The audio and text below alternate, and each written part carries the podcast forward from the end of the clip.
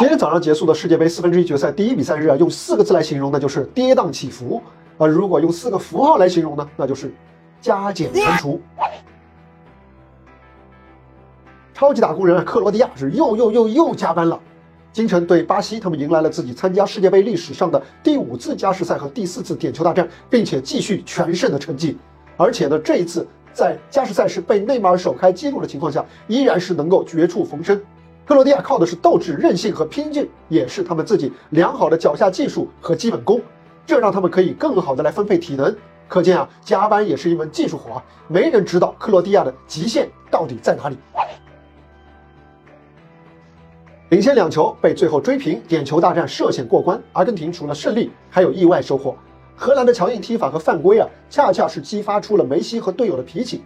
梅西呢，本场比赛是罕见的把对方的球员、主帅还有裁判怼了一个遍，而且从场上一直怼到场下，怼到新闻发布会，怼到混采区。在不吃牌的前提下，领军人物和球队少一些约束，多一些脾气，其实是有利于激发斗志和状态的。同时做减法的还有阿根廷队的战术。更直接实用的防守反击呢？从现在这支阿根廷的人员配置来看，性价比的确是更高的。所谓啊，没有学霸的实力啊，不如直接放弃最后一道大题，认真做好前面的题目。巴西队的传球线路啊，就像一个乘法符号，他们可以带来更丰富复杂的视觉效果啊，但是呢，却又没有乘法的放大效果。桑巴足球的技术在克罗地亚的铁血面前，有一点施不开手脚，乘数小于一啊。就会反而越乘越小。内马尔虽然进了球，但他依然不像是球队的领军人物。技术最好的他选择了第五个而不是第一个来主罚点球，有回避责任的嫌疑，也让巴西在点球大战当中早早失去了先手。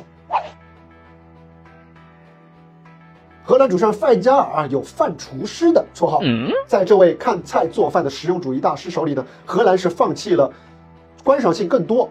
的打法，而是选择了防守反击。但是呢，能够在最后时刻通过替补球员连进两球，尤其是后一个任意球的地面战术，让荷兰在本届比赛依然留下了属于自己的高光印记。七十一岁的范加尔是本届比赛年龄最大的主教练，而且他是生了病，经历了几十次化疗，非常不容易。在这里呢，也祝这位老帅早日驱除病魔，恢复健康。